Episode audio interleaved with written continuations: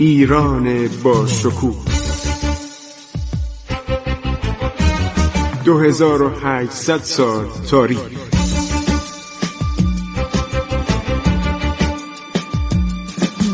عبور از تاریخ.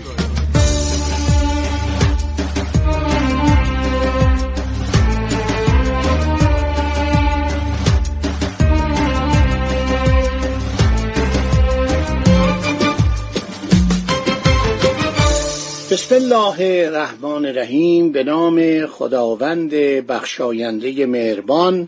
من خسرو معتظر هستم در برنامه عبور از تاریخ با شما عزیزان شنوندگان فرهیخته و صاحب نظر این برنامه در رادیو جوان صحبت می‌کنم.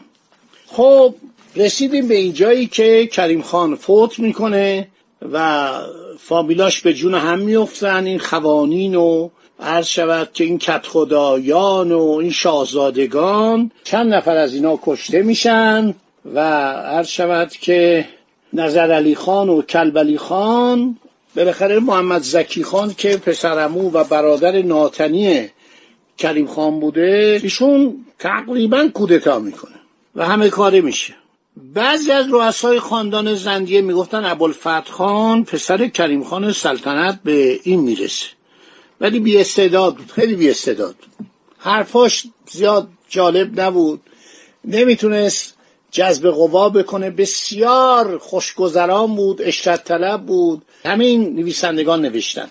از جمله میرزا محمد کلانتر فارس که خیلی علاقه داره به کریم خان. میگه شب عروسی همین ابوالفتح خان کریم خان ده هزار تومن اون موقع خیلی پول بود. شما باور می‌کنید در قرن نوزدهم اواخر قرن نوزدهم قیمت گوسفند دو تومان بوده. دیولافوا مادام دیولافوا میگه من به قاطرچیا که منو داشتن می آوردن از تبریز به تهران به من گفتن خانم یه غذایی به ما بده یک سوری به ما بده. گفتم چی می‌خواین؟ گفتن دو تومن به ما بده ما یه گوسفند بگیریم سر ببریم. هم هر شود که کل پاچش رو بخوریم هم گوشتش رو کباب کنیم هم چند روزم آبگوشت و تاس کباب داشته باشیم. دو تومان. ده هزار تومن اون شب پاداش میده. کریم خان زن. اینا قصه نیست ها. من مخصوصا اینطوری صحبت می‌کنم که شما لذت ببرید. اینجا رادیوست اینجا کلاس درس دانشگاه نیست.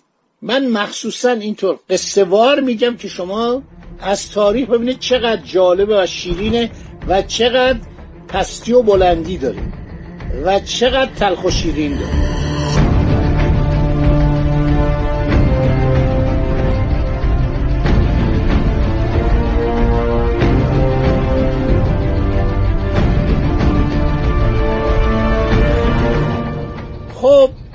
جنازه کریم خان سه روز رو زمین میمونه. بالاخره زکی خان دور تا دور ارک سلطنتی شیراز و معاصره می‌کنه. رابطه ابوالفتح خان پسر کریم خان و سران خاندان زندیان با خارج قطع می‌کنه و وقتی ابوالفتح خان و همراهان او خواستن نش کریم خان وکیل رو بلند کرده با تشریفات خاص از اندرون خارج کرده طبق وصیتش به خاک بسپارن با سواران و سبایان زکیخان مصادف شدند. آنها از خروج ایشان از ارک سلطنتی جلوگیری کردند. زکیخان نمی‌خواست وارد اندرون سلطنتی و ارک شده نسبت به زنان و ناموس کریم خان بی احترامی کنه. از همین جهت تصمیم می‌گیره که ابوالفتح خان و کسانش را در اندرون آنقدر محاصره کنه که خاربارشان تمام شده خودشان مجبور به خروج از آن بشوند. دروازه رو میبنده ارتباط رو قطع می‌کنه درها رو میبنده. ابوالفتح خان و کسان که در داخل ارک آزوقه ای نداشتند شیراز پر از آزوقه بوده. ببینید این قدرت چیه که آدم رو دیوانه می‌کنه برای قدرت. دو سه روزی گرسنگی کشتن. بعد رفتن چند آهوی تربیت شده اهلی که در باغ ارک و داخل حرمسرا میگشتن اونا رو گرفتن سر بریدن. گوشتشون رو کباب کردن سد جو کردن. در انتظار کمکی از خارج بودن. سه روز گذشت. در روز سوم از دریافت این کمک محروم شدن. بعد پیغام دادم برای زکی خان آقا چی میگی؟ هر چی بگی ما گوش میدیم.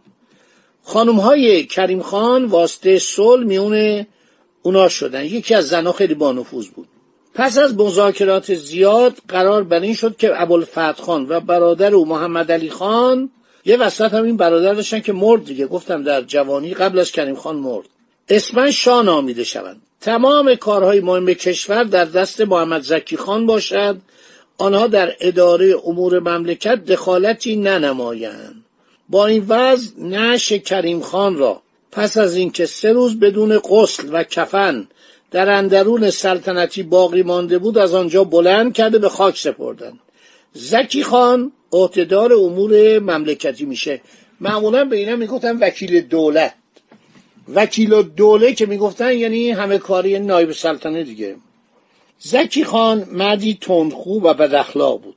اهالی شیراز و سایر نواحی کشور از او دل خوشی نداشتند هر او نتوانست مدت زیادی زمام امور را در دست داشته باشد. مردم هر شود که زیر بار نمی رفتن آدم خیلی بد اخلاقی و دزد و کلاهبردار و هر شود که اذیت می‌کنه و گفتم ما اینو نمی‌خوایم. ما اینو نمی‌خوایم.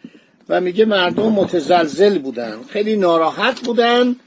و بعد هر شود که این جناب زکی خان سلطنتش پایدار نمیشه. اسماعیل خان قشقایی. طلوع می‌کنه. از همین ایل قشقایی. خودشو اعلام می‌کنه. عرض شود که من قائم مقام و وکیل السلطنه هستم. زکی خان روزای اول با ابوالفتح خان و محمد علی خان به خوبی رفتار می‌کنه. بعد از مدتی محمد علی خان رو خل می‌کنه ابوالفتح خان انفراده میشه پادشاه ایران.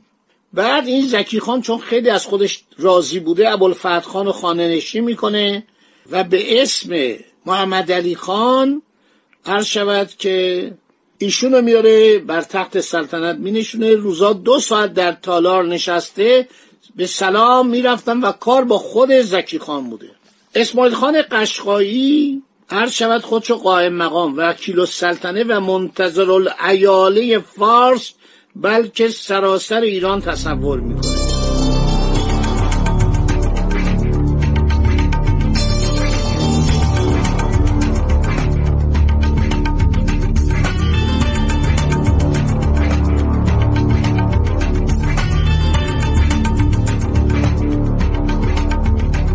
ایشون هر شود که همه کاره میشه اسماعیل خان قشقایی. خیلی محمد خان کلانتر فارس از این بد می‌گوید. میگه برای گرفتن مالیات مردم رو تحت فشار میذاشت. هر شود که میگه حاصل چون با فقیر بلکه با عامه ناس به جهت دریافت حق و حساب. هر شود که رفت آمد داشت در استیلای زکی خان مکنون خاطر را با من بروز داد و اراده کرد که به مصرف برساند. من چند بار عرض شود که میان من و همینطور زکی خان عرض شود که اختلاف حساب بود. میگه از من طلب عرض شود که رشوه می‌کرد. خیلی مفصل نوشته. میگه وکیلم گفت خوبه به این روز یاد نده. این زکی خان آدم جالبی نیستش. این همش می‌خواد به اصطلاح از مردم اخازی کنه. هر شود که در این وقت به مقتضای آنکه ستمگر کار خود را می کند تا فرصتی دارد در حین پیشکش شهر و هومه که در زمان دولت وکیل استمرار داشت به وسادت حاج ابراهیم فرستاد که به من هم چیزی بده. من یعنی کلانتر فارس که در عرض 25 سال دولت وکیل یک توبره کاه نداده بودم زکی خان را خیال وکیل کرده جواب دادم که اسماعیل خان سر خود را به سنگ می‌زند.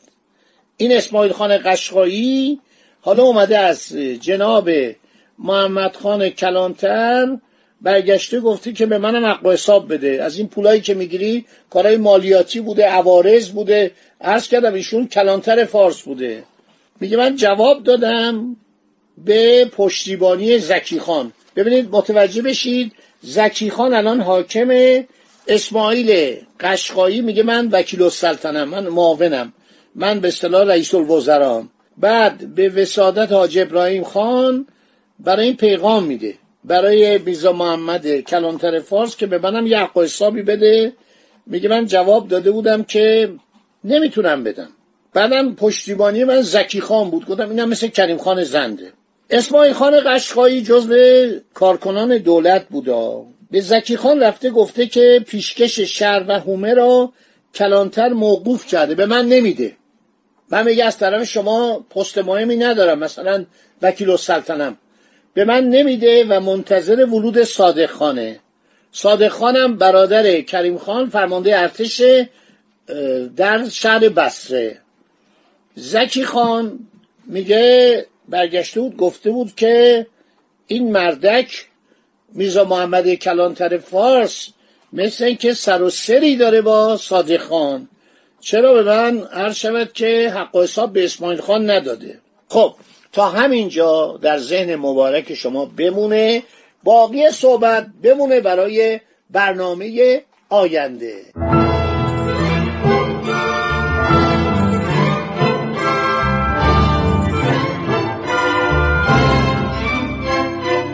عبور از تاریخ.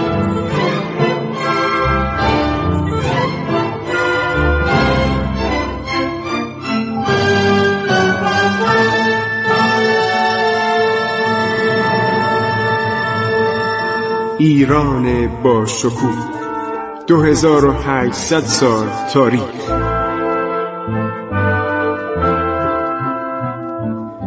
سرگذشت ایران ما به روایت خسرو معتزد